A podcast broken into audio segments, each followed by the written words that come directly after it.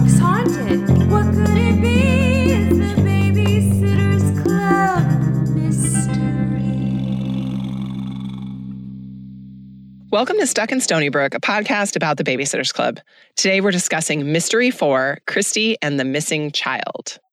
Oh, man. I, I think it's both funny and unhelpful that I'm going to do my one sentence summary first because it's just a commentary on the title and no substantive uh, right. context whatsoever. So I guess pretty par for the course. Okay, so my summary is an actual mystery happens in Stony Brook for once, and Bart is still hot.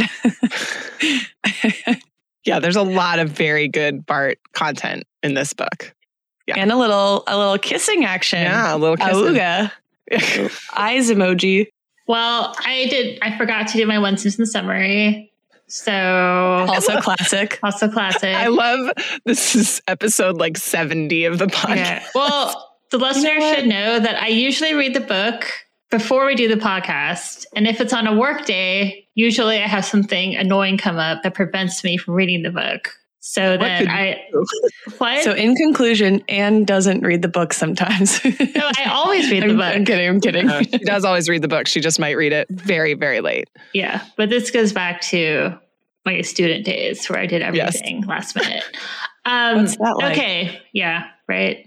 One sentence summary. I mean, I guess the thing that stood out to me is uh, there's this, but hang on, I got to consolidate into one sentence. Bleep, bloop, blurp, bleep. I feel like you're trying to make a haiku right now. I don't know. Marianne has an issue with Jell-O. I don't know. Great. Wow. In the one sentence summary, it's a mention. Okay, we got a bet going. Yeah. Before yeah. you got on, I was like, fifty bucks, Anne's going to talk about Jell-O today. I mean, what else is there to talk about? I know. I know. I'm okay. very confused about this B plot too. Can we talk about that at some point? Put it yeah, on the it table. It makes no sense. I don't know why so, it's there. Uh, My summary is, in the best mystery yet, Anna Martin again explores missing children and Christy gets to be the hero. They always make well, Christy no wonder the you hero. Like this book. Rude. Christy is literally the only person who gets, like, I feel like is ever competent in any book. Okay, Claudia in Babysitter's Island okay, Adventure. She misspells some sign at the school assembly in this book really, really in a bad way. And I actually noted it and I was it actually made me angry. She has a neurodiversity that affects her spelling. She literally saves all their lives on the island, and everybody knows it. Dawn curls up into a little ball, and Jamie Newton would have died without Claudia. Christy, just, I'm sorry, I just called Esme Christy. Yeah, there's a lot not so far under the surface happening here. I, I think we should talk about the book and save our friendships. Okay, we should actually back up and tell you about the members of the podcast. I'm Manna Chikala, a freelance writer. I'm a mischievous pragmatist with a sweet tooth. I'm Esme Schaller, an adolescent psychologist. I'm kind of bossy, but I have a big heart. And I'm Emily Crandall, a feminist scholar. I'm a total individual and I like health food. If you want to learn more about us and how we know each other, check out our prologue episode. Also, rate and review us. It really helps people find the podcast. If you have any questions, comments, or commentary about anything B S C related, drop us a line at stuckinstonybrook at gmail dot com. You can also support us on Patreon at patreon dot com slash stuckinstonybrook. And we have a thank you today to a new patron, Rachel Danjo. Woohoo! Thank you, Thank Rachel. you Rachel. Also really loving that last name. Yeah. It's very cool. Um, we also, very exciting, have some listener letters today. Anne, you want to take the first one? Sure. Okay. This is from, so this letter is from a listener, Duana. Okay. Now I am Duana. Pretend I am, I'm her speaking now. Okay. Got mm-hmm. it. Got it. But I won't do a voice because that would be offensive and I don't actually know how she talks. So great. Okay. We're with you. I had a major revelation just now. In episode sixty-five, Jesse's Wish, you read a letter from a guy named Philip who wonders why there was never a series of books like this for boys, where there are many different types of guys. And I thought, wait, there is. But then I immediately realized why you guys wouldn't have known about them. The Bruno and Boots Bruno and Boots books, also known as the MacDonald Hall series, written by Gordon Korman, are a series of comedic novels about two best friends and boarding school roommates, Bruno and Boots, who get into ridiculous situations and scrapes, dragging their friends along for the ride.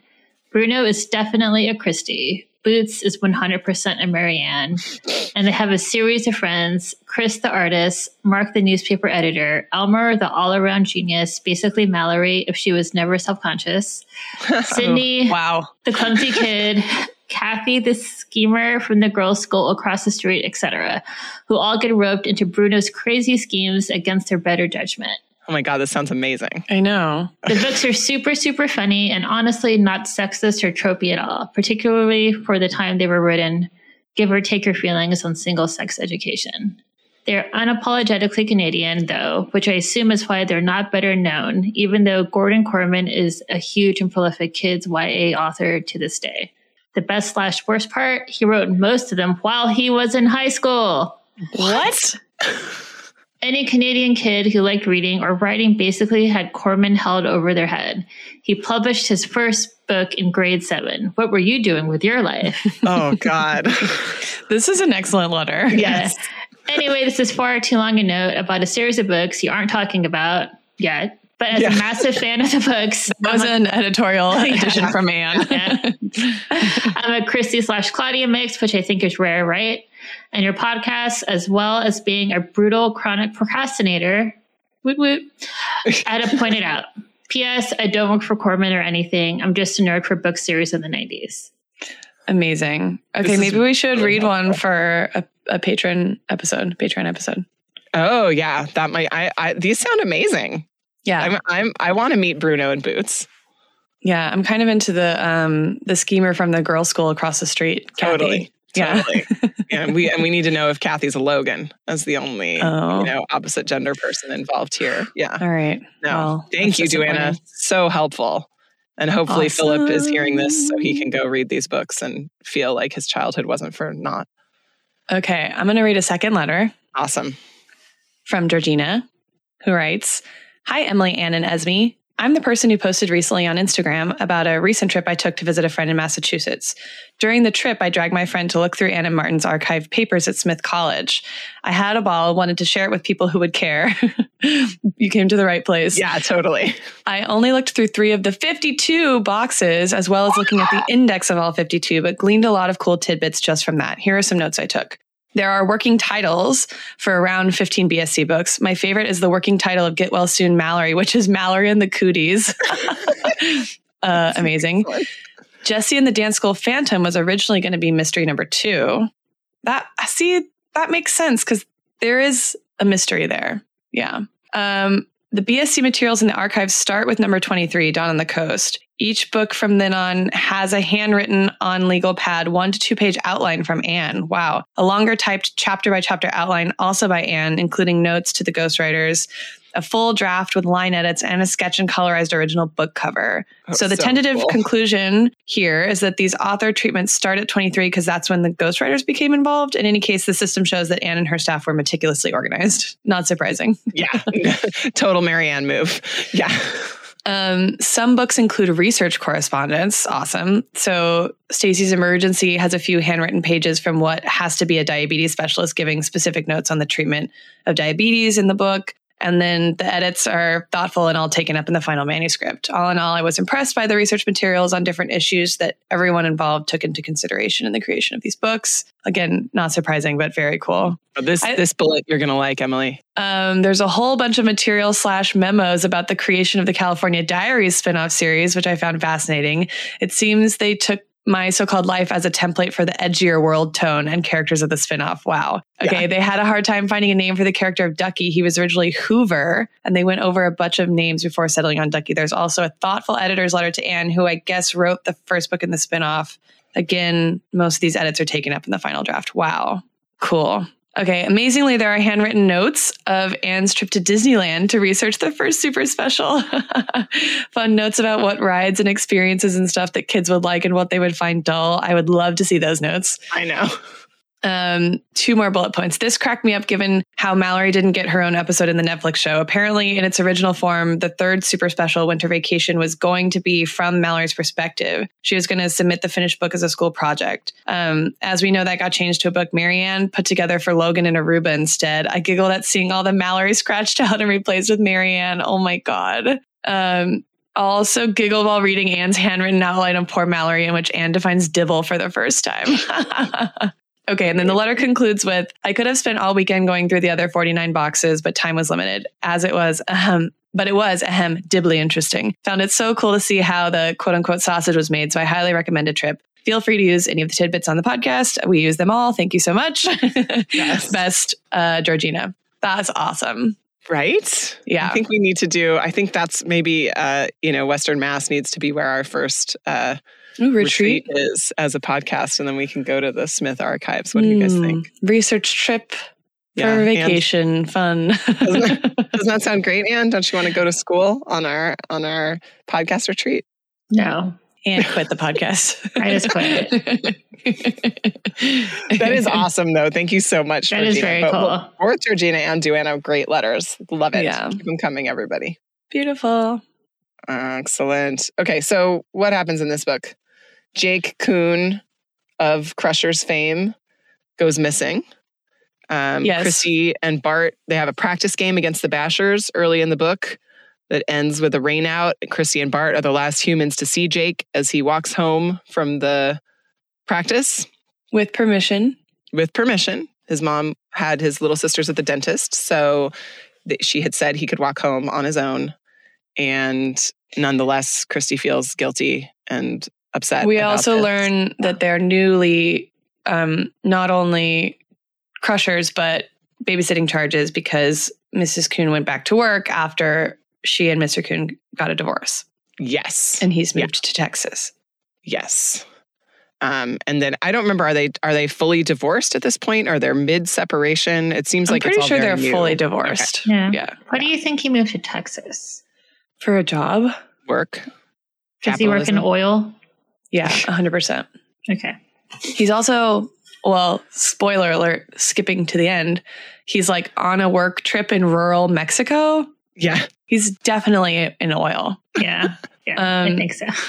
And then the B plot, confoundingly, of this book is that Marianne is too distracted to really help that much in the search for Jake because she's failing home economics. Yeah. Yeah. Why? If any one of them that? is going to fail home ec. It's not going to be Marianne. She's like, I love to cross stitch, but I can't for the life of me figure out a slip stitch. And Missus So-and-so hates my cooking. It's like, what the fuck? Yeah. Like it serves no purpose at all. That plot. I don't know, man. It's weird. Except yeah. to advance makes, the Jell-O commentary. I it don't makes know. me think like they, they had to, it was like SpawnCon. Like they just had to talk about Jell-O a lot. They talked about Jell-O oh so much gosh. and it was suspect. I, you know what? I actually agree with you on this one. It's really we got to look for that. Um, Cause it's like, think about handwritten note in the, yeah, in the archive. Right. They sometimes do call out things by brand name, obviously, but not that often. thirty times. But not like, and not like to have like a, a, a like a D plot that doesn't add to the A plot at all.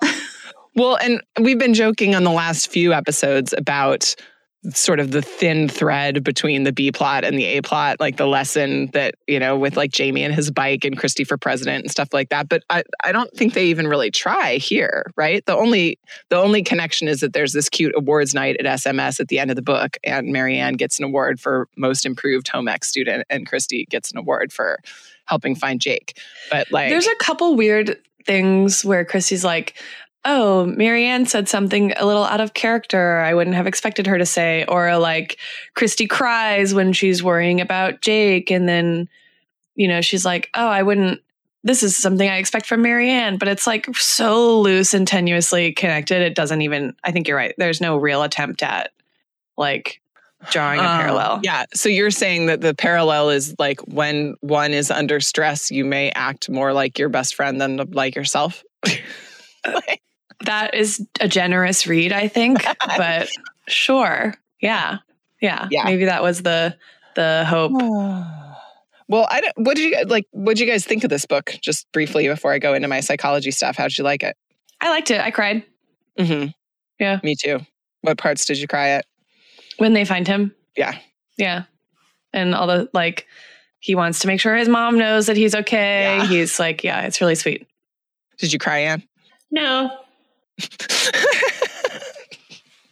How did you like it overall?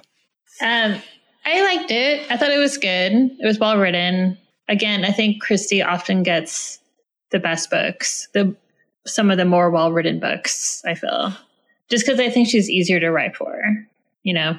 Yeah. Well, I think starting from her coming from the perspective of Anna Martin's best friend, then she's got a really clear voice that Anne's using. And then it's probably easier for the ghostwriters to imitate too. Yeah. Yeah. Yeah. Also, it's a very like a personality that is rooted in action too. So I think it's easier to write. Like, I think one of the difficult parts with Marianne books is that so much of it is her internal life. Yeah. And that's so it's different than Christy, who has this like very active, um, you know, and we get some of Christy's internal life as well. For sure. And that's what's, yeah. that's where she gets her nuance, right? Is that she's this very specific person who acts in kind of predictable ways in a lot of situations, but she's always doing something. And then her books are good because we get to see the like flip side of that, right? And I think that's, yeah. and I don't know, kind of built into the the like archetype of her character a little bit. That's really interesting. Yeah, I think that's true. I, I also thought this was just a really good E S C book. Like, I thought the Bart stuff was really fun and sweet. Hot. And yeah, the the whole scene of them playing around in the rain and flirting before Jake goes missing, which I think was also really smart to do it before he goes missing, right? Because I think it would have felt weird or hard, or Christy would have felt guilty if it was later in the book. And so it's like the last, you know, happiness that um, she truly has until Jake is found. And then even the babysitting chapters I thought were well done. I liked Stacy's popcorn picnic. Like there's there's a lot of like sort of classic B S C stuff in this book. So I feel like Ellen Miles is really hitting her groove, and that this this book makes me look forward to the other mysteries more than I had been. I would agree. Yeah. Excellent. Well, what kinds of stuff jumped out to me? I we've we've talked about child abduction before. Um, at the be, at the top of the podcast, Anne was like, "Didn't we read this book?" I yeah, was like, no, you're stranger danger. Yeah, yeah. So, um, and Anna Martin also had her separate novel, Missing Since Mudney, that was also about child abduction. So we know this was really, really huge in the eighties and nineties, and continues to be a huge issue now. And you can see, um. on TikTok and Instagram, lots of um, people post like near-miss abduction stories. You know, these moms talk about like, oh, I was in this parking lot and this person almost took my child, but he didn't. And it's like this very kind of fear-mongering situation. So I think this is very much in the zeitgeist at the time. Um, and so I looked up a little bit on studies behind it. I found this great article from two thousand four, actually, um, by Kristen, I think it's Zgoba, it's Z G O B A, um, from the um, Criminal Justice Studies Journal, about the way that child abduction as a moral panic contributes to legislation, and how a lot of our legislation that supposedly stops kids from getting abducted is, is made from this place of panic, not from um, really what the data is. And I think it's interesting with both this book and Dawn and the Impossible three, Anna Martin portrays two much more likely scenarios than some terrible stranger stole Buddy or Jake, right? So, you know, we know that the vast majority of kids that are abducted are abducted by a non-custodial parent or another relative, which is what happens with Buddy, right? And they softened it in the T V series, but it was like more of a serious issue um, with Hamilton Barrett in the original book. And then in this situation with Jake, where he goes to this abandoned house where he and Matt like to play because it's Stony Brook and the kids are all kind of slightly under supervised, and he's just collecting screws and nails, which I which I love, is like a very like ten-year-old kid in a small well, they're going to build a tree house. Yeah, because they're going to build their tree house, and then it's dark and it's rainy and he falls. It's a construction site where he shouldn't be, so he falls and he can't get out of the basement, is much more likely than a random evil stranger picking him up off the streets in the rain. And so um, while it's still very scary and very worrisome, and uh, and you still feel like the palpable relief of when Christy and Bart and Matt and Haley and David Michael find Jake, um, and they can hear him, you know, qu- after like forty hours of being missing, you know, quietly yelling from the basement of this place that Matt knows them to bring to, um, does some debunking, you know, on the part of this national narrative about yeah. stranger danger and watch out and you're going to get snatched. And it's not that kids never get snatched, obviously, but it's just a very tiny percentage of missing children who are truly snatched by strangers. So I, I thought that was interesting. And, um, and this article is really about heightened media reporting of cases involving child abduction and the way those contribute to a moral panic. And there's criteria by Good and Ben Yehuda from nineteen ninety-four defining the five elements necessary to create a moral panic, which is concern, consensus, like are we talking about it as a culture together, hostility about the topic, disproportionality, and volatility. So do we have a response that's really, really big for a good reason? And of course, parents don't care how tiny a risk is, it's still terrifying to think of your child being abducted, right? So it's a perfect ground for volatility and disproportionality. Um, and that's where we get a lot of sys- systems like the Amber Alert system in Megan's Law and in the eighties and nineties, kids on milk cartons that didn't necessarily find a really high proportion of people, um, didn't work very well, but are, you know, all of these laws are made because we're just sort of panicking as a society. So I, I think that that moral panic, too, has a lot to do with why people are so into true crime and, like, serial killers and shit. Mm-hmm. Yeah, it's yeah. very, it's related, right? It's the next, it's like, let's look for the boogeyman instead of noting that we're also problematic. Like, yeah. let's be able to define the yeah. other. What makes poor person. young women susceptible to being right. serially murdered? Oh, weird. Yeah. Huh. Uh, is there a system that I'm upholding that might contribute to that? Nah. nah. It's just this really scary guy that eats people. Yeah. Yeah, but he's also hot, so interesting. Right. Yeah. Yeah. Oh, sorry. Are we talking about children's books? I did think um, two things were done really well psychologically in this book, too, that it felt more like an Anna Martin book to me. So again, I was very impressed with Ellen Miles. We have the standard um, kind of Mister Rogers conversation that we see in a lot of things in uh, chapter twelve on page one oh one, where Watson and Liz are talking to all the kids about their fears. And I think this was also a big problem with the milk carton campaign, right? Is that, like, I mean, Anne, you and I have talked about this. We remember, like, seeing kids' faces on milk cartons at the breakfast table and being scared. What was that movie? Snatched. There was a, wasn't there a movie that was, like, called Face on a Milk Carton? It was with, I think, like, so. Jodie Foster or something, where she gets found, like, ten years later. I don't know. I can't remember. Oh, yeah, that's yeah. totally a movie I would not see. But, well, I think I was too young for the actual faces on the milk carton. So yeah. that was like That's the later right. next era, like dramatization of what had come prior. But do you remember being spooked about that, Anne? Like, I definitely remember being, like, worried by it. Yeah. I mean, I don't think I was ever, I was never scared of getting abducted or kidnapped, but I definitely just remember, like, well, as you were describing the milk carton thing, I was thinking how it's not funny, but how the res- like the resolution was so poor. Yeah. Of the photo. On the photo. Yeah. I don't think I would have probably even recognized, recognized yeah. right. the child if I saw them. Right. It's like a black and white dot matrix. Yeah, like exactly. Isolated. Like, yeah, yeah, yeah. Yeah. It's true. That's true. Oh, man. It's like yeah. funny, not funny. Yeah, yeah it's funny, it not funny, not funny. For Just sure. thinking how far we've come with, with like images and print and everything. Yeah. Yeah, so they did this really nice conversation where they start out by talking about Christy's dad and that they don't really know where he is, but he's probably in Petaluma, which I thought was like a random reference. um, and David Michael says, do you think he might kidnap me just so he could see what I'm like now?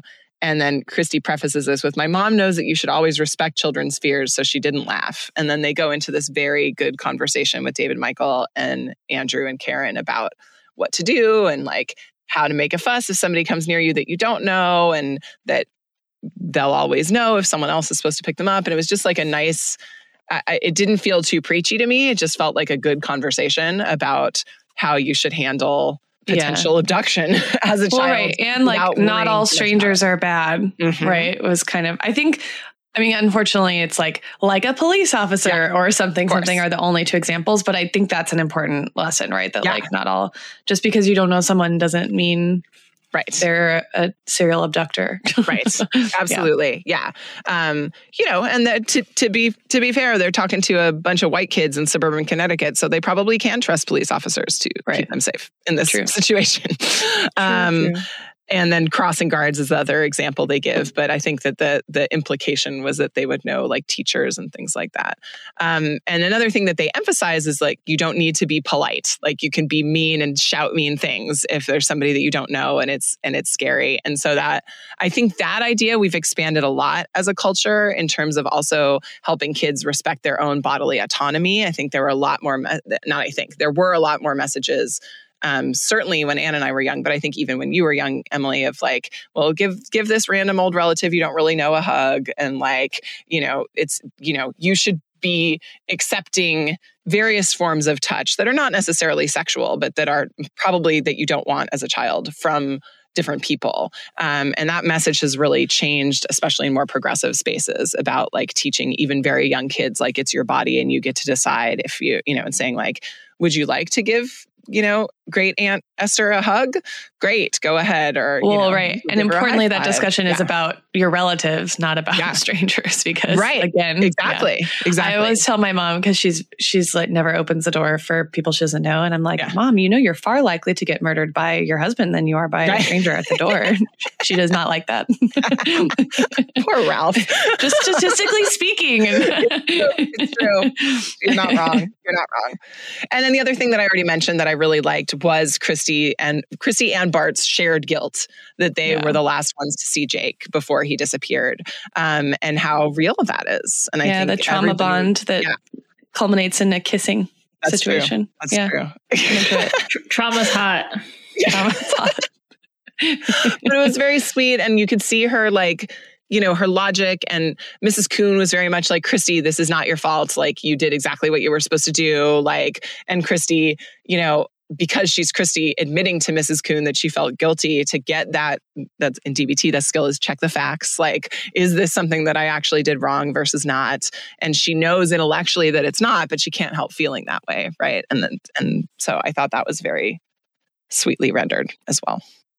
So, awesome. Good book. A plus. You got yeah, some, I liked it. Yeah. You got some nuggets for us, Emily? I do. I mean, yeah, I, I put it, I was like, damn, American Stranger Danger alert. But I think you're right that that the book goes a long way toward trying to kind of undermine that fear, right? It's palpable among the kids, but like even Missus Kuhn, her first kind of like conspiracy yeah. theory, like wild thing is like, my husband, the only explanation is that my ex-husband must have flown here from Texas and taken my son to Europe because I told him he couldn't go. Yeah. And I was like, even that, like, I think is important to have as a thread right there. Yeah. And so I thought um, that it was an interesting way to kind of tap into that, um, that what I what I personally perceive to be a very American and uniquely American kind yeah. of cultural obsession. Um, I have a bunch of other little kind of like gendery things, and I'm curious whether uh, something from very early on made your social justice list, but we could talk about it. So there's like some fun, like again, the home ec stuff is kind of funny, right? It's like, why does well, Marianne can't sew, but Stacy can do a slip stitch? And it's like very lightly kind of kind of gendered stuff. But I think it's interesting that like the threat of failing home ec is weighing on, on Marianne mm-hmm. so much. Um, there's also this w- weird recurring thread, which I get is laying the groundwork for why we find Jake Kuhn for having fallen down at the construction site specifically. But several times Christy remarks on, haven't you ever noticed how obsessed boys are with like construction yeah. sites and heavy machinery? And I don't know the name of that forklift or whatever. And wow, Bart, Bart and David Michael both know all these tools. And I was like, okay, we get it. Like boys like construction sites, but like, I understand how it's a, um, why it's setting up, you know, what hap- what ultimately happens as, as far as a plot point, but it really lays thick the the gender dimension of of that. Like, I think you could have easily been like, kids are really interested in how things are built, and like, you know, kids play at in places that are unsafe, and it didn't need to be so so deeply gendered well, in that not sense. Not only that, it's like all the girls were playing with Barbies in the book. Yeah, also. All the little girls. And but I think there's something really interesting too that that is juxtaposed with several times Christy remarks on the fact that Bart lets her do something that another boy would want to do themselves. So there's a kind of weird tension in this book where on the one hand, Christy's like, oh, Bart's cool because he doesn't insist on like treating me like a girl who can't do stuff. But at the same time, like the whole other, uh, like all the latent background de- descriptions of all the thing, ki- things kids are doing are shot through with like really, really deeply gendered stereotypes. Yeah. So I thought that was an interesting tension is it, in this book. Is it because Christy is horny? Christy, Christy got her period. Christy got her period, period. But, and that's the only explanation. um, yeah, yeah, but like Margot, like she just sort of in passing remarks that, oh yeah, Mal has said Margot's really obsessed with weddings lately. She's in, in a phase. And then like the girls, the Pike girls are playing with their Barbies. And I don't know, I just thought it was kind of interesting. Yeah, no, there is a lot of Barbie, a lot of Barbie talk in this book too. But I think that that's pretty common in, I mean, I feel like Anna Martin does sort of interrogate gender in a lot of places, but I think in terms of like little kid play. Not is, at is, all, really. She doesn't, yeah. yeah. And Barbies come up a lot. Not, I mean, this is the most we've seen them recently, but it's very much just like a, that's a thing that little girls. But I gotta do. say, it was a little surprising to have Christy in one breath say, haven't you ever noticed all boys are so interested in construction? And like, Bart is so cool. He he volunteers to stay behind with the kids while I go look, which is not something a typical boy would do. So I'm like, which is it? Are all boys the same, or are all boy are, you know, like, yeah, there's a slippage that, there, I think. It's just that Bart is so special. Yeah. yeah. Bart's not like other boys. But also, you guys, I mean, this is probably the gendered thing across the books that I least disagree with. Like, did you, do you know any cisgender women who are interested in construction sites or were as, like, I don't think I've yeah. ever met any. Okay. I don't. And yeah. I, and I have noticed boys and men being weirdly obsessed. Like, it's definitely a thing that we see now. Of course, I can't undo the threads, and I don't know how much of that is just our cultural indoctrination, but it's definitely probably most of it. yeah. Well, I don't know. It feels less like it though, when you see it happen at like a super progressive preschool in Berkeley where all of the kids are trying to wear gender neutral clothing, and but still like the digger is the thing that the seven boys all fight over and none of the girls seem interested in. like I, I don't know. I just think that happened yeah. so much earlier than that. Yeah. Right. No, that, I, like, I agree. But it just yeah. is, is like, I can think of a lot. I, I know a lot of girls that didn't like Barbies. I don't know a lot of little yeah. boys that didn't, were never interested in construction. That's all I'm saying. Like, it yeah. feels more true than within My this brother? context. It feels more true. but yeah. I think okay. too, construction sites as like sites that make gender are really culturally relevant and pervasive, sure. right? That yes. like the construction site is the place you don't walk by as a woman because it's filled with lecherous men who are going to whistle at you and give you unwanted attention, right? Like the construction right. site is like the paradigm where like masculinity and femininity diverge. And I think that you get that even pre preschool age when you're picking yeah. up what toy to play with. And I, I don't yeah. know, I think, I think well, it's. And that, that's actually a really great point in terms of catcalling and things like that, because even if you were a woman who happened to be interested in construction, you would immediately get punished for standing there trying to watch the construction happen. Oh yeah. A hundred percent. Yeah. Interesting. Um, yeah. I just thought that was some interesting kind of light, light gender yeah. stuff there. Um, okay. So the one thing, uh, my one other little nugget that I'll, I'll um, ask you about a bit before I, hopefully before, hopefully we talk about Jell-O or something um, more exciting is that Christy, okay, we've talked a lot about like good parents and bad parents and good kids and bad kids. And she does an interesting thing when she's talking about the Kuhn's divorce, where she describes them as having a civilized divorce, which is just like such a cringy word to me, right? It's like the word in Western thought that like authorizes colonialism and like slavery and like all these other horrific cultural practices, and to like see it affixed to like an example of good parents who center their kids in a divorce as opposed to some like bad parents who, you know, use their kids as pawns in their fights. Or like, I think there is a, you know, and I'm I'm not saying Ellen Miles is like committed to this racial paradigm or whatever, but there is definitely a dimension of civilized versus not uncivilized that is racialized in Western kind of history and thought and practice. And so there is a kind of subtext that's like good, civilized white parents as opposed to like poor, you know, non-white parents who do a bad job at like centering their children when they're going through messy divorce proceedings or something like that. And it's really subtle. It's just one word, but like if you I think to have that, if you would encounter that descriptor as a way of differentiating like a good divorce from a bad divorce today, it would be like super problematic and laden with like a lot of bad connotations about like who, which people are poor, which people are bad at doing things that we, you know, value as a society. So I was um, struck at, you know, I'm sure that reading it in the nineties, you know, there would be far few readers who would have picked up on that. But right now it, it struck me as very like cringy. It really jumped out at yeah, me. Yeah, that's really interesting. Well, isn't it in the, I mean, I definitely don't think it was intended that way at the time. I think now we would. For sure. Yeah. What Christy's trying to communicate, we would probably say like amicable, right? Yes. Um, or yeah. collaborative, something like that. Yeah. But mostly she's trying to differentiate them from her own father, right? Right. And from the fact that he just skipped out and didn't, you know, wasn't involved in their lives. Right. But um, you wouldn't call that uncivilized. No. Or like, right. In Western thought, civilized is paired yeah. with savage. Right. right? Like that's totally. The dichotomy in the history of Western thought. And so like Mister civilized, savage. Right. Yeah. So civilized as a, as a descriptor has a long tradition in Western thought yeah. of being used that way as delineating kind of like the boundary of the human. Right. Like, um, and so I think it's interesting to see it a substitute in here for like amicable or yeah. not amicable, um, and like definitely not okay to use any anymore. Yeah, for, for sure. Totally.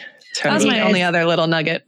What do you think of Gwyneth Paltrow's term for her divorce? Oh, conscious uncoupling. Yes. Yeah. Savage. Uncivilized. Fantastic. You said there was a, a thing that you wanted to know if I caught for social justice. My only social justice thing, I think I did not, because I just have Indian from Indian in the Cupboard written down. Oh, yeah. Yeah. That, I was wondering if if if, if civilized would trigger yeah. anything for you. No, yeah. I missed it. Well, yeah. good. It was an Emily nugget then. Yes. Perfect. Yeah. Okay. Awesome. So before we get into Jell-O, uh-huh. which it isn't, I only have a few nuggets about Jell-O that actually pertain to to the book, I feel. Oh. But I think one thing that was funny is when Matt is telling everyone, the search party, how, oh, like he might be, he takes a shortcut and he might go through this drainage pipe, blah, blah, blah. And then, you know, uh, Christy says, I kind of doubted that Jake was lost in a network of underground tunnels. And I was like, okay, they're describing the Teenage Mutant Ninja Turtles. Right, which he has, his birthday party is Ninja Turtle right. themed. So I was He's like, all stoked. So like, what, wouldn't he want to do that? Yeah. yeah. I know. So I was just like, oh, maybe they will find him there because yeah. obviously. I had the same thought. He wants to be Donatello getting trained trained by a splinter or whatever. Yeah. Which, by the way, also fits with his interest in building the treehouse, that he's a Donatello. If we're just mm, gonna, you know, because Donatello true. does machines. Yeah. Yeah. It's it's does interesting machines. How that's the line from the, the theme song. Yeah. Leonardo leads, Donatello does machines. Yeah. So funny. It's like Teenage Mutant Ninja Turtles are pretty much the only toy that they consistently talk about for a, a while now. Which Yeah, other than Barbies. Other than Barbies, yeah. which goes to prove how popular they were. Yeah. Well, this time. But, and they also, Anna Martin gave up on the wandering frog people and they just went straight right. to actually talking about Teenage Mutant Ninja Turtles. Yeah. Yeah. Well, I, I would like to ask her that question if we ever have the opportunity. That will yeah. be my one question that I ask her. I hope just that's not true since you're the wandering one with the frog interview. People question mark yeah. or like, what's the question? Yeah. Yeah. What's the oh, question? My question, I, it would be why sometimes she tried to substitute names for things already exist, existing things like wandering. Like, was it a legal thing or was it just because he didn't want to like name drop like a name brand? Um, make because he wanted the universe to be more in timeless or whatever. Anyway, so going on to Jell-O. First of all, Jell-O has a very uh, long history and it's very interesting. If anybody would want to read more about it, you should. Um, but this this more is it like the history is, of smart food. um, it's maybe it's a tie. It's a tie. Okay, uh, but I wanted to talk about how Jell-O was so crazily popular and especially like in like, especially like in the fifties, right? So it kind of has an association with like, uh, you know, stay-at-home mom, housewife, like home that economics, was home economics. How like they choose Jell-O as the one, the focus of Marianne's kind of like one of her big issues is like making Jell-O, right? So I was just like, oh, it's like I I'm guessing Ellen Ellen Miles lived through probably eating Jell-O as a kid a lot. Maybe her mom made her Jell-O a lot. Like Jell-O was a really big thing in my family. Like we had Jell-O. Like for every holiday, my aunt would make a Jell-O dessert. And it was always one of the three same things. So I feel like Jell-O played a very important part in my in my childhood as like association of like Jell-O is a festive thing. Jell-O is something to be celebrated, which is what Jell-O was trying to market, really. Okay, so wait, is it Auntie Sachi or Auntie Lucy? Auntie Lucy. Okay, and what were the three options? Um, she made like a chocolate pudding thing. With this like graham, it was like a graham cracker nutted crust with like a layer of chocolate pudding uh, with like whipped cream and then another layer of chocolate pudding and then like kind of like a nutty, a nutty topping. It, it was good. Um, and she also made like rainbow Jell-O. Um, and she also made this kind of like Jell-O that had a, a like a like a cheesecake like bottom. With like a Jell-O on top. Yeah. So those are the three things. And they're all very good. Um, but I want to talk about jigglers because in the book, Marianne thinks she invents jigglers. Yeah. Only to realize later that it's actually a thing. Well, and that's why I your your um, idea that this is sponsored content hits home with me because this is I remember the jigglers push on television. Mm-hmm. Around this time, like right. how many ads there were to right. tell people to make Jell-O jigglers and how it was on every box right. and it wasn't. So basically like Jell-O was hugely popular from like the twenties to like through the fifties. And in, throughout the sixties, Jell-O sales started to decline. Um, so whereas before Jell-O dishes were kind of part of an everyday family meal, like it was just, it was, they had like all those weird Jell-O molds and stuff like that. It became more of like an occasion food, like how I experienced it as a kid. And Jell-O kind of blamed this, um, blamed declining sales and the fact that women were working more. Uh, classic. And like family sizes were decreasing and family life was more fast paced. Um, and okay, but Jell-O is really easy to make. I don't know. So, but not when you make some weird, complicated, like meat, mint, Jell-O, gross dinner thing. Sure. Or like, I, I feel like less thought is being put into your meals, right? So in nineteen eighty-six, there was a market study that concluded that mothers with young children rarely purchased Jell-O. This is in nineteen eighty-six. Ha! So they're what like, we gotta, assholes. So yeah, they're like, we, we got to turn this Jell-O ship around. So that's really funny. Yeah, I feel like so, my mom purchased Jell-O a lot, but that's because she raised her first set of children in the nineteen sixties, the early right. sixties. Yeah. Um, so the marketing team, so, you know, back in like the nineteen twenties and thirties and forties, they there were all these Jell-O recipe books that were published. And one of the recipes was actually for jigglers. It wasn't called jigglers at the time, but they part of their market research was like, let's see what's already been done, what could work now. So they found this recipe for jigglers, which is basically like condensed, concentrated Jell-O to make it harder so you could cut things out of them. So they just, they were like, jigglers, that's a great name. We're going to call this jigglers now. We're going to market it as a finger food. So they did a massive marketing campaign on it, starring a canceled comic we cannot we do we do not talk about anymore, but the campaign was a huge success and they started making that Jell-O money again. And you know, we kind of know what happened after that. Jell-O not so popular now, but in the eighties through the mid nineties, I feel like it was very popular. Well, because they did the huge Jigglers campaign, but then mm-hmm. that's also when they started selling it in individual cups in the fridge section right. too, so you could just toss it into a lunchbox. Mm-hmm. Um, so that's the other. Yeah. Guess what? The majority of the Jell-O I have consumed in my life has been in the form of shots. Yeah. Yeah. almost exclusively as an adult in the form of Jell-O shots with vodka. Yeah. Yeah. I mean, it's a good idea. Yeah, great for um, a bachelorette party. There is, there, if anyone's interested, you can also look up the history of Jell-O shots, which I am not going to get into. Mm-hmm. But not so a, relevant to Marianne yeah. in this book. But there are yeah. some interesting things about it. If, if listeners want to go, sororities. It's about, it's about who like invented it. Oh, interesting. Yeah. I'll look it up. Um, teaser, teaser. So that was just. I thought the jugglers thing was interesting because it's so tied to domesticity. And Jell-O is so tied to it. Um, so it, it makes a lot of sense that it is the food focus of Marianne's home ec class. I think we've really uncovered a conspiracy here. This is definitely SpawnCon, this book. That's the only explanation I really think for the it could plot. Be, to be honest.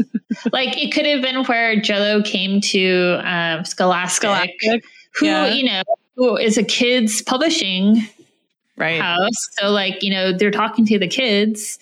And we're like, hey, like, we'll give you this much money if you mention Jell-O in X amount of books this year, you wow. know? So I think, I don't know, that we should ask Anne that question for sure. I, I, she might have had to sign like a... An N D A. An yeah. N D A. Yeah. Um, and then a couple just like fun tidbits I thought were interesting is that in nineteen ninety-two, a woman named Yvette Bassa won the second ever I G Nobel Prize in chemistry for inventing blue Jell-O. Oh. So I guess the I G Nobel Prize is just um, it's like an it's like a honorary achievement in science that just like makes people happy, kind of. So blue Jell-O was one of them, and also. Going back to the tie between Jell-O and domesticity, Jell-O is very popular among Mormons. Huh. So that's a whole other thing that's kind of interesting if if people want to read about it. But um, it's called the Mormon region uh, in Utah is nicknamed the Jell-O Belt. Like, it's so popular there. I'm reading Under the Banner of Heaven right now. It's oh, oh that book is, is so good. Yeah. yeah. Um. And in two thousand one, Jell-O was recognized as a favorite snack food of Utah by the Utah Senate. That's hilarious. Senate. So, Wait, was I there remember, can- oh, was there candy in this book other than Jell-O? Now that I'm thinking about it, I'm like, the Jell-O is the only snack that I remember. uh, yeah, I think they eat, they eat Doritos. Oh yeah, okay. At, uh, at one of their meetings, but that was that was it. That's well, and so Stacy has the popcorn picnic with uh, Laurel well, and Patsy yeah, Kuhn, well, but that's not a Claudia. No, no, no. But it's cute. I liked it. Nah. I thought it was like classic B S C thing. As were you um, going to say something you remembered about Jell-O? Oh, Utah? I was. I was going to. So before we were lucky enough to have a Target in Sacramento, we used to have a, a Gemco, which is a company that I think isn't around. Did you ever get the the Jell-O at Gemco, Anne? Do you remember it? I don't think so. Oh, they maybe I did. Snack counter, and they would sell Jell-O that was in cubes. So it was like, but it wasn't as hard as like when you made jigglers yourself. So I think it was in between. So it was like they would cut cubes of Jell-O out of a pan and then put like a dollop of, I think it was probably Cool Whip, not actually whipped cream on top. It was so good. I, I would always that sounds them. Pretty good. Yeah. So funny. Um, okay, so only Doritos for Claudia's candy. What about Tally's as? There are a lot of tallies in this book, and I think I thought so too. Yeah, we're seeing a plan. I think we're seeing that ghostwriters are putting more of them in. Um, I think Anne is sort of fading on some of them, and then because she doesn't need to, I don't know, doesn't maybe need to prop the babysitters up in a tropey way as much. So there's one exotic, one almond shape, one sophisticated, two sensitive, two shy, one individual, and one health food, which is that definitely the like most that we've seen. Yeah, yeah. I mean, the last wow. couple books had like. A shy and a sophisticated each, basically. Like very, I mean, I'm flipping backwards in my little organized notebook. I'm, and I I'm think, really surprised they keep on describing Claudia as exotic. I know. I keep like, waiting I for you to think disappear. Into the nineties, it would be like, no, uh-huh. no. Yeah. No. Yeah. eighty-six, I get it. No problem. But I mean, not no problem, but you know what I mean. Not a surprise. Yeah. But it's like, hey, we're almost done with ninety-two here. It's yeah. a little surprising. Yeah. Agreed. Agreed. And then Not your awesome. social social justice tally was Indeed in the Cupboard. In the Cupboard, which isn't really fair. I mean, they're naming a book, but yeah. Um, yeah, that's the only one that I saw. I missed the Civilized, like you noted. Okay. So weirdest lines. I feel like there were a lot of good ones in this book, but I was reading on my Kindle, so I forgot to jot them down. But I feel like the kids had a lot of funny things going on Well, I guess there were a lot of scared things. Like, I maybe I'm being unfair because I'm like, some of their fears were silly. Yeah. I only wrote down one. Um, I and I think I sort of forgot as I was reading because I was like really into the book. Stressed, yeah. Like, and, into the uh, plot, yeah. Yeah. So um, the only one I wrote down was um, what Pete Black designs um, during the home ec class, which is his A J L, which stands for Automatic Jell-O Launcher. Oh my and apparently gosh. He has a very futuristic drawing that goes along with it. Okay, well, I will say that is a very appropriate title for this SponCon theory we're spinning yeah. here. Yeah, I, I have that down. And I also have um, front end loaders. Oh, because that yeah. yeah, that's the um construction. The that was a construction, construction thing. thing. Yeah. And those are both have, good. Yeah. But I also just have Jell-O, Jell-O, Jell-O. Okay, wait. I think that gets my vote. Because I was like, wow, Marianne's really like in that one entry she has. Yeah. She says Jell-O, Jell-O like Jell-O. fifty times. Like that was ridiculous. Love it. Love it. Yeah. That's I yeah, I think Jell-O, Jell-O, Jell-O is, is pretty good. Beautiful. Excellent. What should we pizza toast to? Uh, I don't know. I feel like that's hard. I mean, Bart, Christy's first kiss?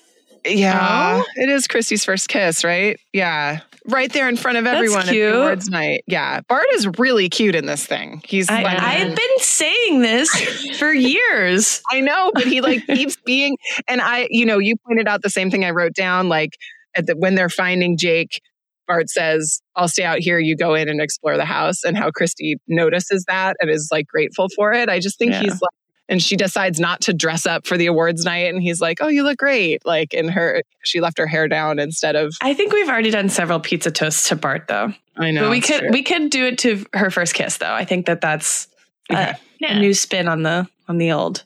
Okay. Sounds good. Uh, pizza toast to Christy's first kiss. To, to Christy's, Christy's first, first kiss. kiss. With Bart. This episode of Stuck in Stony Brook is now adjourned.